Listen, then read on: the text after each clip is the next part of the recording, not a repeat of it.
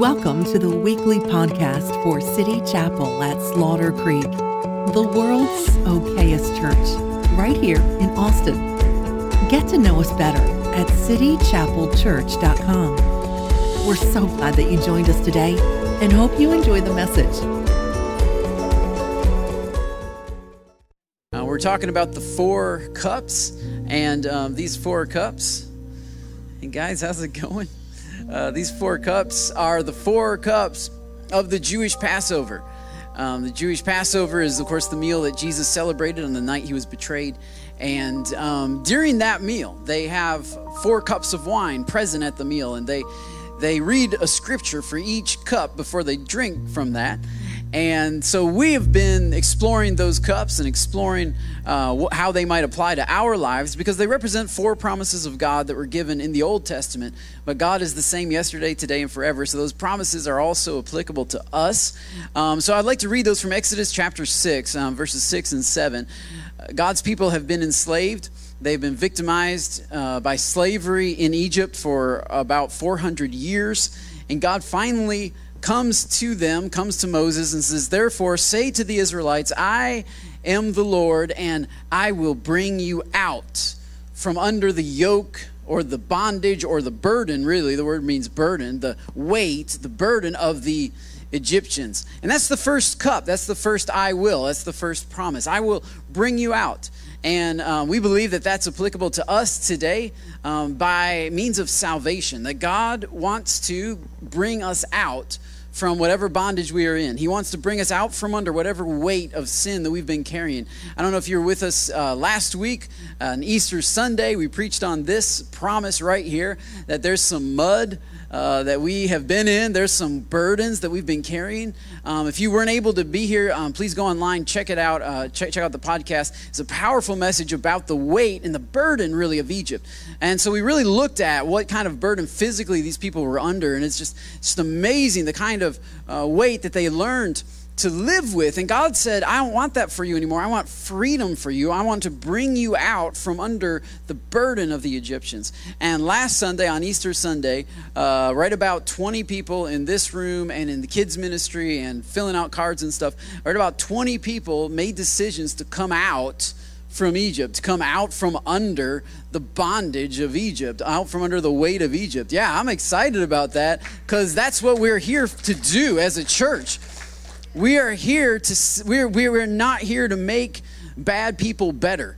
We are here to see dead people come alive. We are here to see people under bondage be released from that and be set free by the power of the name of Jesus. The Bible simply says, Call. Whoever calls on the name of the Lord will be saved. You don't have to clean up or fix yourself up or, or learn all the right words or figure out the right theology. All you have to do is call on Jesus, and salvation is applicable to you. So you might be here today and you're under a burden, you're under a weight.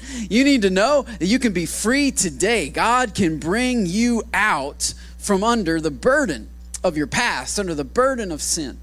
And uh, man, it's exciting for me uh, to see people making those decisions, to see people calling out to Jesus, and to step into freedom. Last week, uh, did, did, anybody see Romeo's video? You saw Romeo's video online. That that's God bringing people out. That's God calling out to people, bringing them out. And uh, it's exciting. I'm, I'm, I'm thrilled to be a part of that. Uh, I, I would hate church if it wasn't for people coming out. if God, this is a bring, this is a bring out church because otherwise it's straight boring, you know? Bunch of Christians talking to a bunch of Christians about how to be better Christians. I mean, come on, man.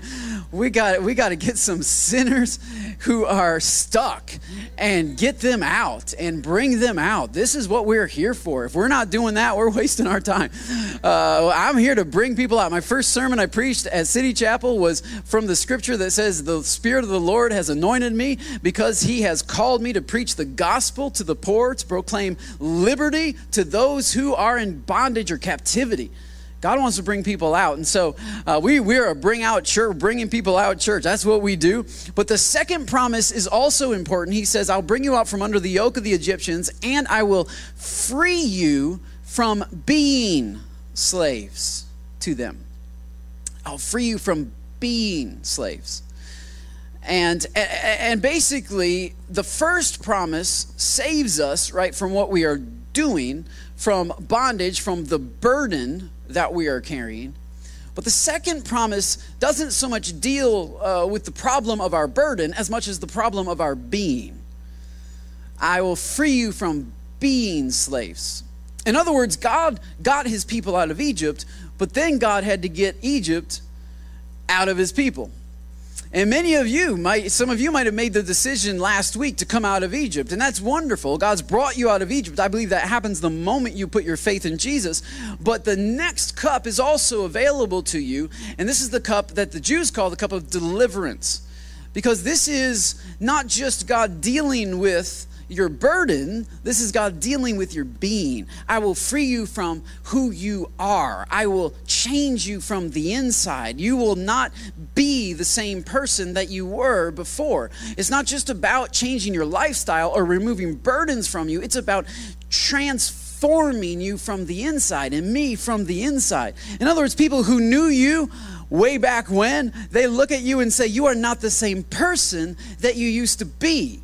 There's a difference. It's not, it's not just you don't dress the same or you don't talk the same. It's, it's, it has to do with the very core of our beings. God wants to transform us. I will free you from being a slave. In other words, like you can get the, the shackles taken off of, off of your hands. And there was that old song, Take the Shackles Off My Feet So I Can Dance. I, I, I, won't, I won't sing it for you, but anyway, uh, you know, I mean, you, you can get those shackles taken off but the problem sometimes is not so much the shackles that are around our hands, it's the, it's the, the shackles that are around our heart. It's the fact that at the core of our being, we think like slaves. You know what I mean? Like you can you can get your shackles off and, and suddenly you don't have to act like a slave, but you can still think like a slave, you can still reason like a slave, you can still interact with people and make life choices based on a mindset of slavery. And this is what God wants to deliver each and every one of us here from. And I believe honestly, probably about 60% of folks in this room need to drink from the cup of deliverance. This is one of the biggest cups in our day and time. A lot of people are drinking from the cup of salvation. But but but man, I want for you like like like this is my vision. I want for you like a Romeo story. You know what I mean? Like, like, like, like last week we showed Romeo's story and it was exciting, it was powerful. But what was really good about it is I still know Romeo. And, and, and, and it wasn't just this story that we captured in a video and then we'll show that for the next 10 years about how, look, God, God saved Romeo that one time. No, like Romeo's still reaching out to people. Romeo's still telling people about Jesus. Romeo's still on fire for God. He's still hungry for more of God. In other words, Romeo got free and he stayed free. and that doesn't always happen just to be honest, as a pastor, a lot of times I see people get free and then they get enslaved again to the same thing. And then it's a cycle. And then they get free again for a little bit, and then they fall back into slavery. And then they're free again, and they fall back into slavery. But God, God has this vision, this idea that you were made to be free and to be free indeed, is what Scripture says. Whoever the Son sets free is free indeed. What that means is really, that means they're really free, like for real though. You know, like like like without the GH, just the though, like just though, like it's a long O. That's just how it rolls off the tongue. Like for real though, free, like free that actually is real. That people look at you and they say, "Wow, you are different." Not just you act different or talk different, but you are different The cup of deliverance is available to us. And so, uh, honestly, the cup of deliverance is difficult to drink from because it's a process. It's not always just a, a moment. It's not punctiliar. It's not just in one moment. Now, I do believe it happens in a moment, but there's a process that gets you to that place. And many of us abandon the process. Many of us jump ship in the middle of the process. And so, what I want to talk to you about today is beginning that process, beginning that journey by, by, uh, by, by looking at the story of the Israelites and how they began um, their journey. So, if we look at Exodus chapter 13, the Israelites have been delivered out of Egypt. And this is what it says that when Pharaoh let the people go, God did not lead them by way of the land of the Philistines, although that was near. For God said, Lest the people change their minds when they see war and return to Egypt. In other words, there was a way for them to get to the promised land that was shorter, that was quicker, and God didn't lead them the short way. God didn't take them the quick way. You, you, some of you just need to stop beating yourself up for how long it's taking you. Because God may be intentionally leading you the long way because He knows what you can handle and what you can't. And He knows that if we, fast growth is not always good growth. Uh, some tumors grow fast, okay? Babies grow slow. Tumors grow fast. Babies grow slow. Because the slow, sometimes the slow way is the powerful way. Some way, sometimes the slow way is the steady way. It's the, it's the way that you can handle. It's the way that, that you will come out the other side changed instead of running, running away. And so God knows your process. He knows the process. Just trust Him and just go on with Him. They're not ready for war. Unless when they see war, they return to Egypt. But God led the people around by the way of the wilderness toward the Red Sea. That's the end point. And the people of Israel went up out of the land of Egypt. I like this equipped for battle. Yeah, yeah, they, they were equipped, but they weren't ready. They had the sword and the shields, but they didn't have the heart. You, you might have the tools, but you might not have the expertise. And so you say, No, no, no, I'm, I'm ready for warfare. I'm ready to go for it. Yeah, you got the sword, but you don't have the heart. It's the heart that's going to make you stay in the battle when it looks like you're losing. And god knows the heart. He knows you're not you're not ready for that. And so even though you're equipped he says no we're going to go the long way. And this is how the lord led them. He went before them by day in a pillar of cloud to lead them along the way and by night in a pillar of fire to give them light that they might travel by day and by night. The pillar of cloud by day and the pillar of fire by night did not depart from before the people. Go on to chapter 14 verse 5 now, what happened was God led his people in this way through a cloud in the daytime and fire at night. He led them to the Red Sea, and then they camped out at the Red Sea. And when the king of Egypt was told that the people had fled, the mind of Pharaoh and his servants was changed toward the people, and they said, What is this we have done that we have let Israel go from serving us? You, have to understand the mindset of your enemy. See, he thought this was like a lease, like a lease uh, arrangement. This was a, a rent a rent to own deal. He thought they were coming back. He said, "Sure, I'll let you go for a while."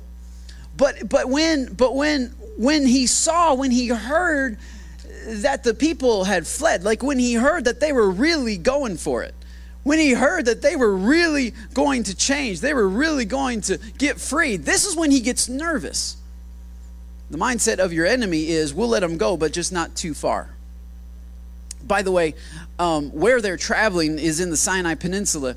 Uh, it's believed that, that the, the Egyptians owned at that time the Sinai Peninsula. They didn't live there, but they owned it as an outpost, a military outpost. Sort of like we own Alaska. It's a, it's a good spot for us to check out Russia and see what's happening over there. Uh, it's also got some good natural uh, uh, uh resources that we can mine. Same thing with the Sinai Peninsula. Because you see, the king of Egypt was told that the people had fled. Well, who told them? They, he got, he's got spies out in the wilderness. And his spies, he has military outposts out there, and they're, they're sending signals back to the king. And, and, and, and this, is the, this is the truth. The enemy of your soul, he doesn't just own the darkness or the, the blackness of Egypt, he owns the grayness of the desert. And, God, and, and, and the enemy is sometimes content to let you wander in gray. Like, like you escape the blackness, you escape the darkness of Egypt, but as long as you're sticking around in grayness, like all 50 shades of them, as long as you're sticking around in the grayness, like he's okay with that. He's okay. The enemy is not just the enemy of rebellion, he's also the enemy of compromise.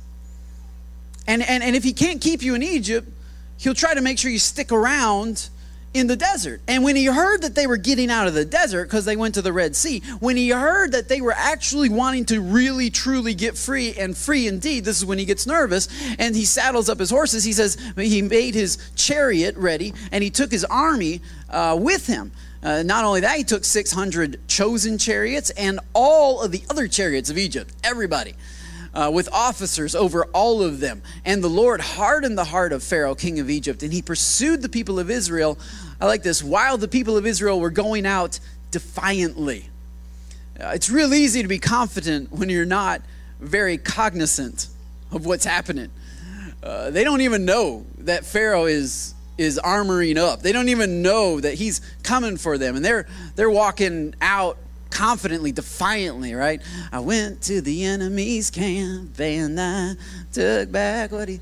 I mean, you know, they're they're excited, they're fired up, they're ready for battle.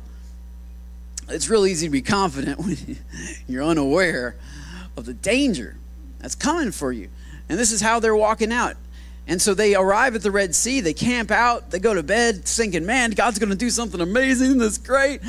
And they wake up the next morning and they see when Pharaoh drew near, the people of Israel lifted up their eyes. And behold, the Egyptians were marching after them. And they wet their pants. And the, and the people, that's in the original Hebrew. Uh, and the and the people of Israel cried out to the Lord. They said to Moses, Is it because there are no graves in Egypt that you have taken us away to die in the wilderness? Now, obviously, they know there's graves, and this is a rhetorical question. They're saying, Why? Why did you bring us here to leave us here? Why did you bring us here to abandon us here? Go on to verse uh, 19. We see, we, we, we see what God does. His people are complaining they're scared to death. And the angel of God, who was going before them, that's the cloud and, and the fire, before the host of Israel, moved and went behind them. And the pillar of cloud moved from in front of them, from before them, and stood behind them. So the fire that was in front of them went behind them, and the cloud that was in front of them went behind them, coming between the host of Egypt and the host of Israel. I wonder if sometimes when God seems to disappear from our line of view, I wonder if maybe He's really just gone around behind us I wonder sometimes when God doesn't have our front, it's because He's busy guarding our back. I wonder, I wonder the amount of things He stood between you and whatever that might be. I like God. This is why you can't give up on God because even when you can't see Him, He's working behind the scenes, doing things for your good and for His glory that you can't even figure out. So they're they're standing there, and God just moves out of the way, and they're like, "Oh, great, God left us." He didn't leave them. He's guarding them from behind. He's going against their enemy. I'm thankful. This is one of the things I love about God. That God's a 360 degree God. He's not just what's in front of me, He's beside me, below me, above me, behind me, all around me. He is a shield about me. I love it. God, God just He's sneaky like that. He just He's you can't you can't always keep tabs on Him. You can't always He doesn't do everything in front of you.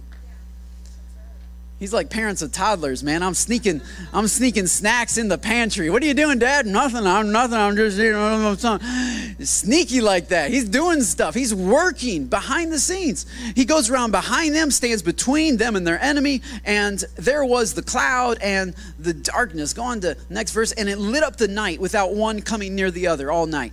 Then Moses stretched out his hand over the sea, and the Lord drove the sea back by a strong east wind all night this was not Charlton Heston, okay? It didn't happen in 30 seconds. This happens all night. I mean, wind is happening all night, and he made the sea dry land, and the waters were divided, and the people of Israel went into the middle uh, of the sea on dry ground, and the waters being a wall to them on their right hand and on their left. The Egyptians also pursued in after them into the midst of the sea, all of Pharaoh's horses, his chariots, and his horsemen. And in the morning watch, right when the sun came up, the Lord, who was in the pillar of fire and cloud, looked down on the Egyptian forces and threw the Egyptian forces into panic, clogging their chariot wheels so that they drove heavily. And the Egyptians said, Let us flee from before Israel, for the Lord fights for them against the Egyptians. Then the Lord said to Moses, Stretch out your hand over the sea, that the water may come back upon the Egyptians, upon their chariots, and upon their horsemen.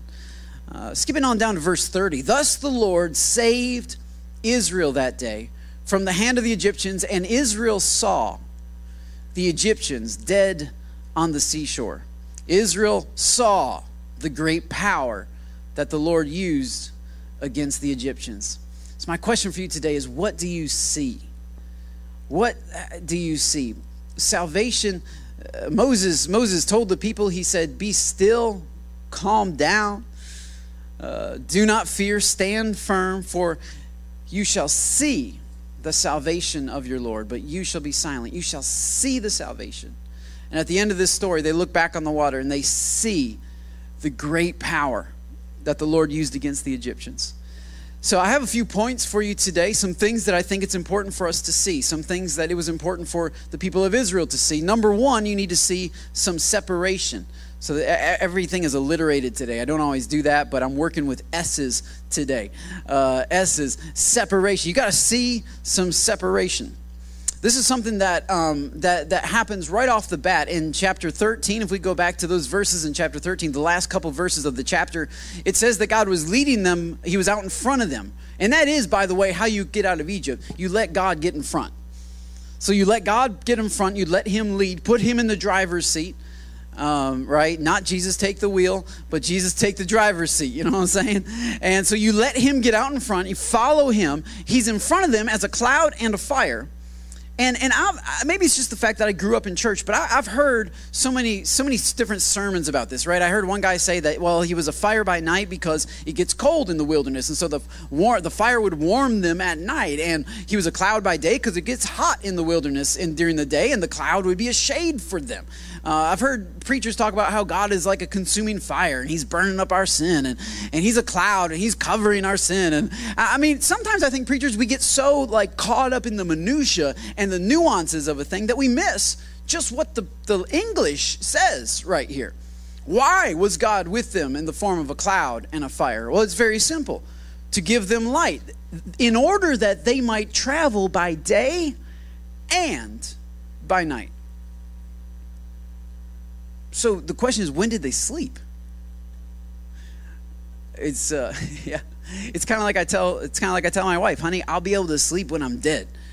I'll get plenty of rest when I'm. They didn't sleep. Uh, God's driving these guys. He says, Look, I want to provide a cloud so you can travel by day, and then at night I'm going to turn the lights on so you keep walking. Now, this is not sustainable. I wouldn't suggest this throughout your life. You need to get some sleep because that's healthy. But there are seasons where you have to create some separation. When you first come out of Egypt, one thing I've noticed about people like, like Romeo, people who get out and stay out, when they first get out, they create separation between them and Egypt you got to create some distance. You know what I'm saying? Like you got to cover some ground, some distance between who you are now and who you used to be, between your new life and your old life, between but, between your new relationships and your old boyfriend. Uh, never mind. Uh, you need to, but you do need to create some distance. You might have to block some people on Facebook. You might have to move. Like like you while while you have momentum, you got to create movement. This is true. This is true in all areas of life. If you are the Philadelphia Eagles, when you have momentum, that's when you blitz Brady. You know what I'm saying? I mean, it's um, that's when you take the three point shot when you got momentum on your side. That's when you go for it. When when you're moving, that's when you got to keep moving. So some of you, you decided last week to get out of Egypt. Please, please do not pitch your tent outside the gate of Egypt. It's not, this is not, you got out, it's not time to chill out. It's time to move out. I mean, you need to put the pedal to the metal while you got momentum because you're not always going to have momentum. This is something Ro and I uh, counsel um, people, like we, we do pre marriage counseling. Pre marriage counseling, that's pre marriage marriage counseling. It's like, it's like driver's ed before you get in the car. So it's kind of helpful, you know.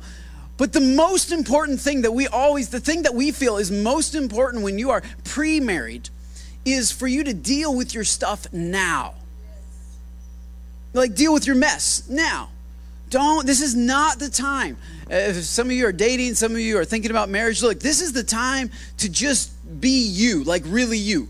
Like, show up on a date, ladies. Don't put any makeup on. Don't do your hair.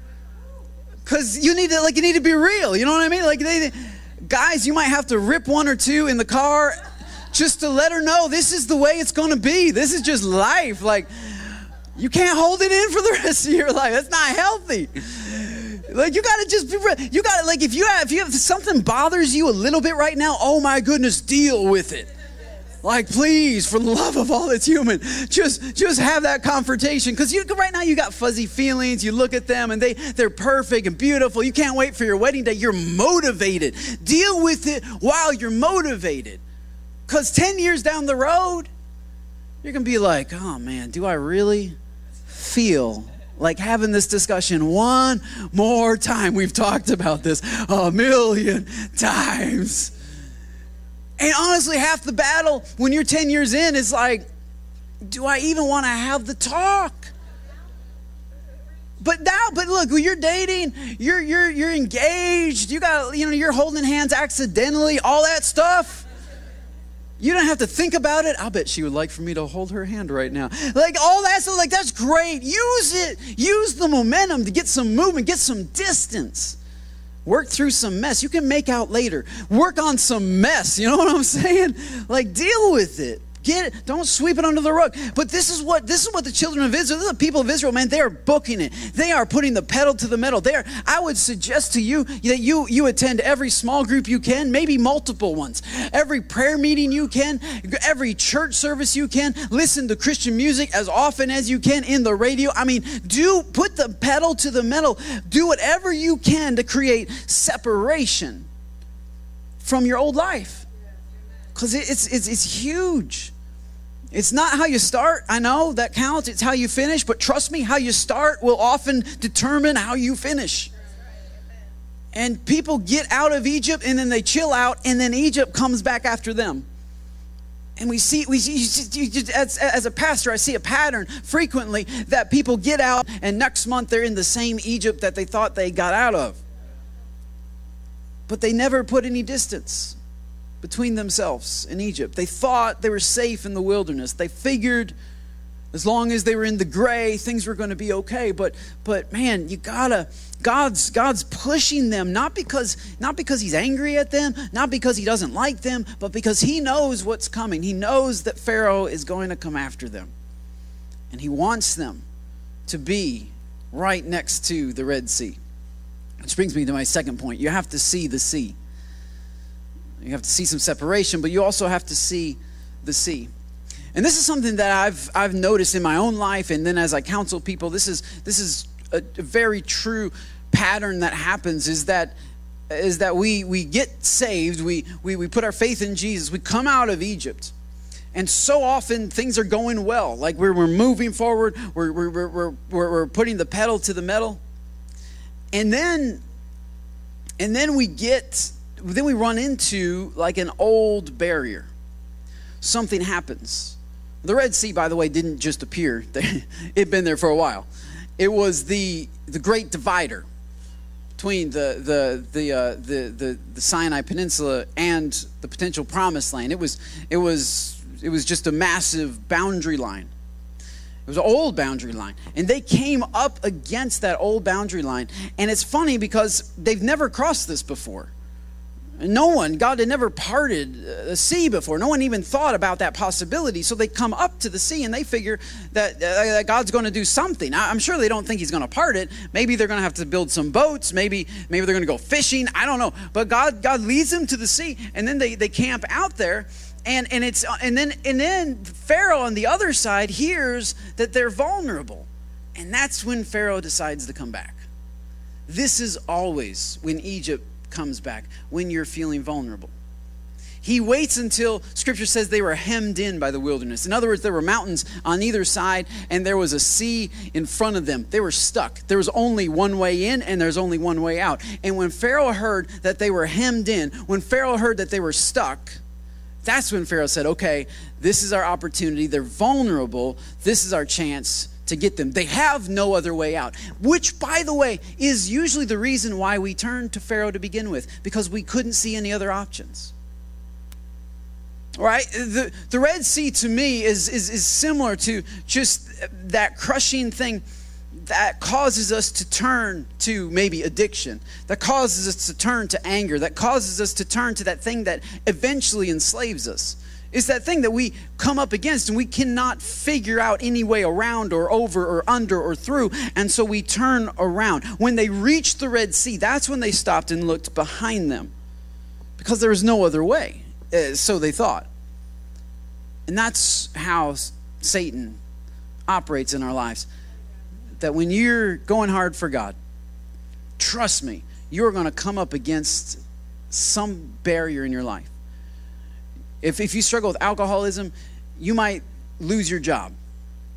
you might encounter some massive stress. And the way that you always dealt with the stress will be right there behind you, ready to welcome you back with open arms. And that's true of, you know, the big stuff like drugs and alcohol. It's true pornography. It's true for any sexual addiction. It's true for, there, there are less addictions. We preached about this a few weeks ago about there are food, people addicted to food, eating, eating to feel better, right? And, you're not hungry. You're just eating to feel, to fill a void inside of you. And man, that, that, that, that Taco Bell will be right there waiting for you on your worst day. And yeah, and it's cheap and it's not even real meat, but it tastes kind of like it. It's got enough seasoning on it, you know. It's all right. I mean, but but this this this is this is our struggle. This is our Egypt coming back for us. In our on our worst day, Pharaoh shows up and says, "Okay, there's only one way out, and it's with me." And this is what the enemy does. He, he, he sees that we are vulnerable. He sees that we are trapped, and he comes in to take us back into captivity. And so often, man, I've seen this, this just this cycle where, where, where people turn around and they see the cycle and they dread it because they know that there's that this is them. This is who they are. They are still in their heart slaves. They are still in their heart addicted. They are still in their heart not really free. They looked free for a minute, acted free for a minute, but when, when, whenever their old masters came trotting up that hill, they dropped their weapons. They weren't ready to fight because you never fight your master. And, and, and, and they know that they're, that they're stuck, that they're going back into that. I was talking to one guy, uh, we were doing homeless ministry, and um, I was talking to him. He's struggling with, uh, with an addiction to drugs and he had been clean for like three months, and and uh, uh, he was he was doing well. But he said that you know he was about to get a job, which means he's about to get some income, which means he's about to be tempted to buy what he couldn't. Because sometimes, sometimes you you you don't do drugs because you just can't afford it and it's it's a spot of desperation and you just can't do it. And so and so he was saying he said i'm afraid that once i get some resources again that i'm going to fall back into it. And he asked me a question that's always stuck with me. He said he said what do normal people do with those feelings? What do normal people do with that anxiety? He, he looked at me i guess he thought i was normal. I said dude we do exactly what you do you are incredibly normal. Some of us do the exact same thing that you do, but all of us do something. And none of it's that much better than anything else. We turn around and we face the cycle and we go back to where we came from. We get stopped. This is this is the you listen you listen to the people's complaint when, when, when they when they find out when they figure out their scenario they say, wait a minute, did you bring us out here? Why would you send us to a place where we would be stopped? Almost as if they were thinking, man, if it wasn't for this big, stupid body of water, this big sea, if God hadn't led us to the, we were doing fine traveling night and day, night and day. We were doing fine driving through, through, I mean, we, we, we were doing fine. And then he brings us to this place where we have to stop what about the whole, you know, pedal to the metal stuff, momentum stuff? You know, what about all that? I thought, I mean, I, I, was I was with you on that, but but why did you bring us to a why did you send us to a place where we had to stop? And and now look, our enemy is right on our tail. And and, and God doesn't even answer the question directly, but he tells Moses what he's going to do. He says, he says, I'm going to lead the people through the water, and then I'm going to harden the heart of Pharaoh so that Pharaoh will go into the water. And then we're going to close the water and drown Pharaoh. In other words, God leads us to this, these situations, these, these great moments of anxiety, these moments of betrayal, these moments of loss, these moments of that, that typically push us back to Egypt. God actually designs our life to come into these moments, not so that we will go back to Egypt, but so that Egypt will come with us. And, and because your enemies can't swim. They have massive carts that get stuck in the mud. God, it's a, it's, it's a setup, it's a trap for your enemy because God doesn't want you running all your life. Because you can't run night and day, night and day, night and day. It's not sustainable. It's good for a time, it's good for a season, it's good for a month to really go for it. But at some point, we got to kill this thing that is following you. God doesn't want you 10 years from now saying, Hello, my name is such and such, and I'm an alcoholic. And He doesn't want you always looking over your shoulder, wondering when that thing's going to come back and, and latch onto you and drag you back into Egypt. He wants you to see some dead bodies in the water. That sounds like a non life giving sermon, but God wants you to see your enemy floating dead, lifeless, powerless over you. He wants you to not just always be running and trying to do better. And because here's the problem, many times our God is just way too small. That's that's really the bottom line.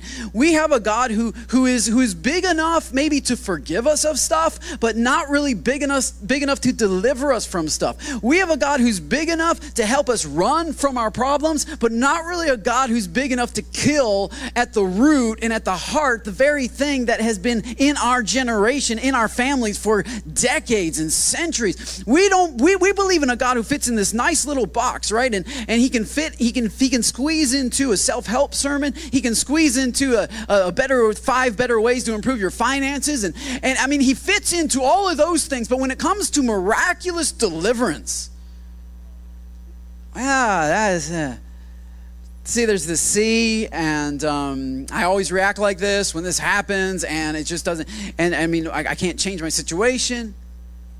But what happens is if we can go if we can go on to, to chapter 14 where uh, what, god moves like god moves. He's in front of them for a, for a minute and then he moves around behind them. And, and, and, and it's interesting the fire is on their side and the cloud is on the side of their enemies what, what he's doing is he's clouding out their enemies because you've been staring at your enemies for too long. You've been staring at the cycle for you've I mean, any any any idiot can can can notice the cycle. You can see the cycle. Fine, that's great. Doesn't take any perception. But the, you've been staring at the cycle for too long. You've been having your back to the sea because you just imagine there was no other way across it, and you're just trying to figure out how to defeat that. We often try to fight where God tells us to stand.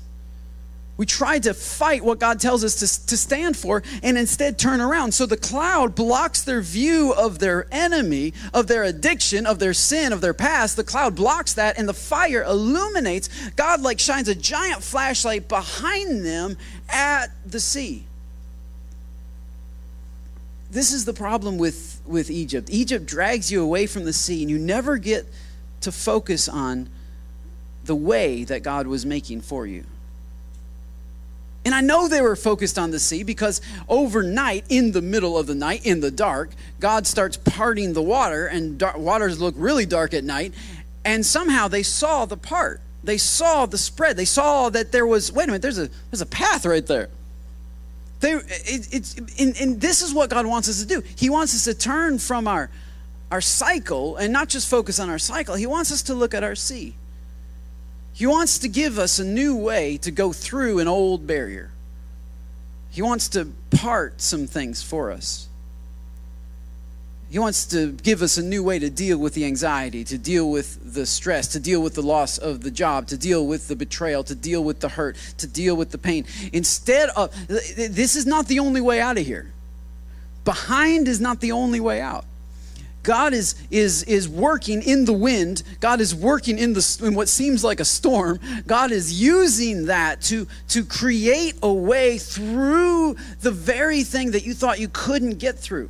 And He's leading you through it. And the reason He's leading you through it is because you and your enemy can't survive it. God's bringing you through something that you and your selfishness cannot survive. God's bringing you through something that your love of God and your love of yourself just cannot live in the same space. God's bringing you through something that your that your addiction and your heart for God just cannot coexist anymore. It was fine in the wilderness, but he's bringing you through a place that's so narrow and so deep and so difficult that you are going to have to allow those things to get stuck in the mud and you're going to have to keep walking through it And so he leads them through water, which, by the way, this is the first, one of the first prophetic versions of baptism. He leads them through water, and all the junk gets stuck.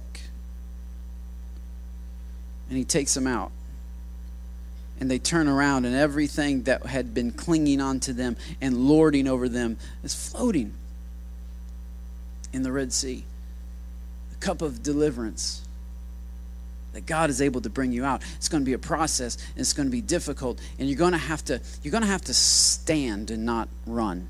Because this is what Moses said. He said stand. He said do not fear, rather stand uh, uh, and see the salvation of your Lord. I think it's verse 13.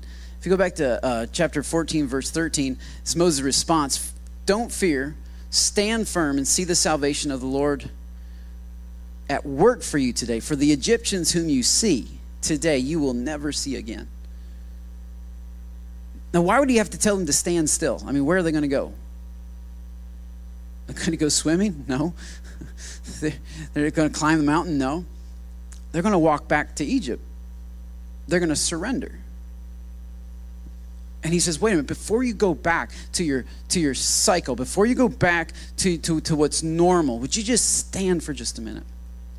And in Psalm 114, there's an interesting scripture that was written years and years and years after this story, inspired by the Holy Spirit. Looking back on it, it says that when Israel went out of Egypt, the house of Jacob, that's another name for Israel, the house of Jacob from a people of strange language, Judah, another name for Israel, became his sanctuary, and Israel was his dominion. The sea saw it and fled. So that's my, my, my third and final point. You have to see some separation, you have to see the sea, and then you have to see what the sea sees. it's a Dr. Seuss sermon right here. Say that five times real fast. You have to see what the sea sees. Look, it says Judah became his sanctuary and Israel his dominion. The sea saw it and fled. In other words, the sea was parting not just because of the wind, not just because of a strange natural phenomenon, but the sea saw something that it had to back up for. The sea saw something that it had to make a way for. What did the sea see? well, Judah became his sanctuary and Israel his dominion. Here's what the sea saw Three million, what the seesaw, three million, three million Hebrews standing on the shore. Moses says, Guys, don't fear, stand firm, you're going to see the salvation of God. And he's talking to three million people. That's about the size of Chicago. That's like one and a half of all of Austin and the surrounding areas. That's a lot of people. Three million people and they're scared. They're all wetting their pants. They're all scared to death. And Moses says, You know what? Stand firm and you're going to see the salvation of God. And he, he, didn't have a microphone. He shouts this to whoever he, I mean, three million people.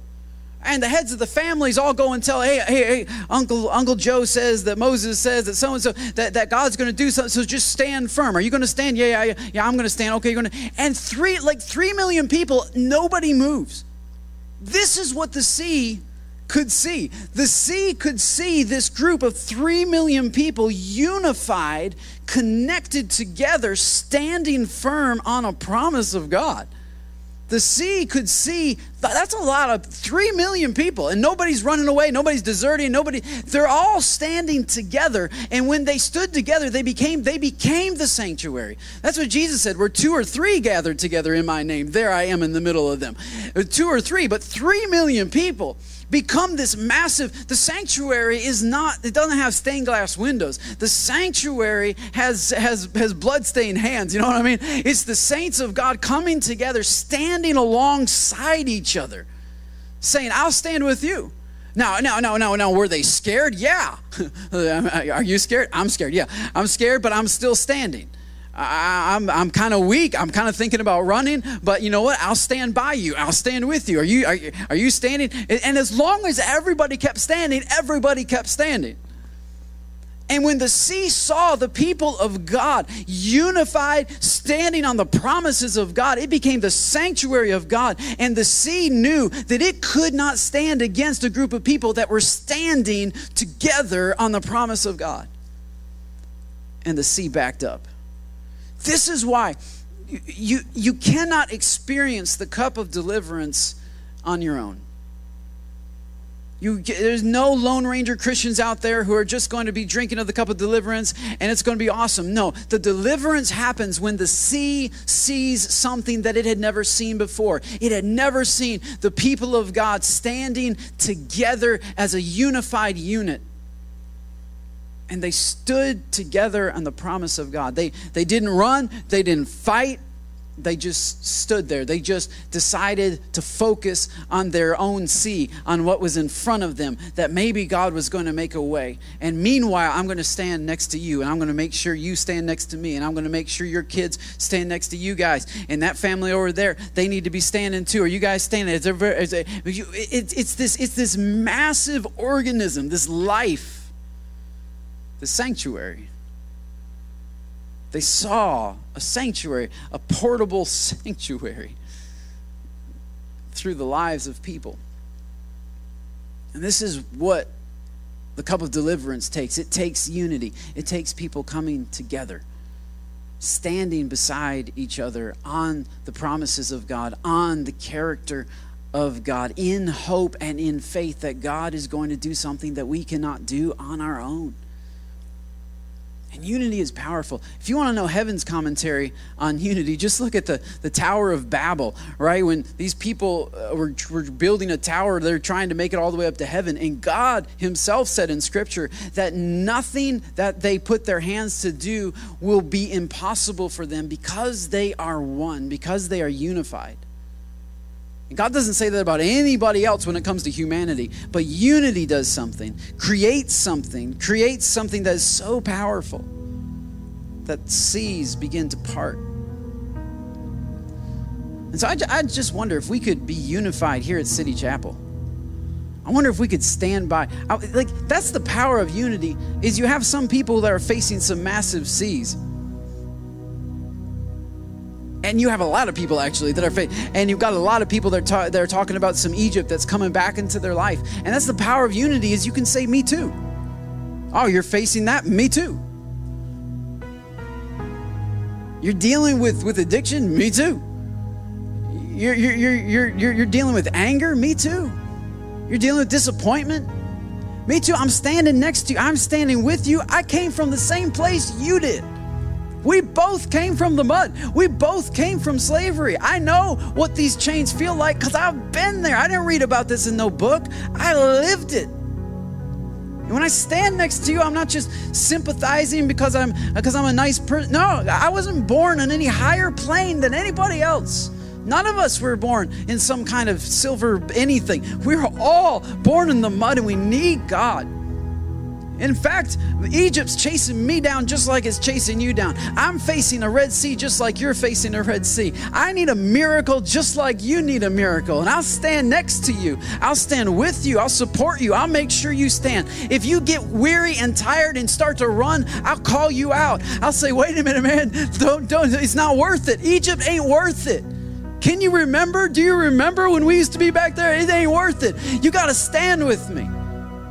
This is what unity does. Unity is a cohesive group and makes three million people with their own ideas and their own different personalities and weirdness. They all stand together and they become a sanctuary. And God dwells in the midst of their unity. He dwells amongst the people that are standing together. This is how we deal with our stuff. This is how we get deliverance. You can't, you can't, you can't. God cannot fix what you don't face. But you're never going to face it if you constantly push it down and never talk about it and never open up about it and never reach out to somebody about it. You got to stand with somebody. Why don't we stretch across the room and just take hands with folks that are that are nearby? Let's pray for each other. Uh, you don't know what they're going through.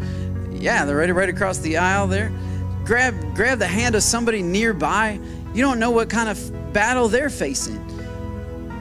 What if we just prayed for each other? What if we just stood with each other, held hands with each other? Lord, we come together as as a as a sanctuary. We want to be the sanctuary of God. We want to be the place where God dwells in a city, that God impacts a city, moves back mountains, that He pushes back oceans because His people come together. That I will be my brother's keeper. I will look out for the person to my left and to my right. I am not in this on my own. Lord, I pray for these people. I pray for this person on my left. I pray for this person on my right. I pray for your power in their life. I pray for freedom in every area of their life. Lord, we just declare life changes coming into their life, that there is no weapon formed against them that can prosper, but with every temptation, you will provide a way of escape. You will make a way where there seems to be no way. In every, every, every situation, you are working all things together for the good of the people in this room.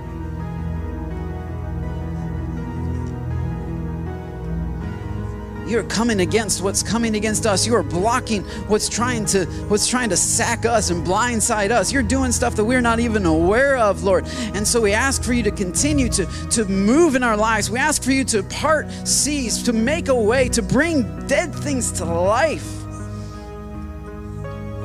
to heal finances, to heal physical bodies, to remove cancer, to remove tumors, to bring sight back to blinded eyes, to, to, to, bring, to bring relationships back, to restore uh, brokenness, to restore uh, anger and, and bitterness, Lord, to bring back hope and joy and peace and life. We're going to stand together until we see you do what only you can do. We can, we can stand we can stand together. We, this is what we can do. We'll do what we can do, and we trust you to do what only you can do.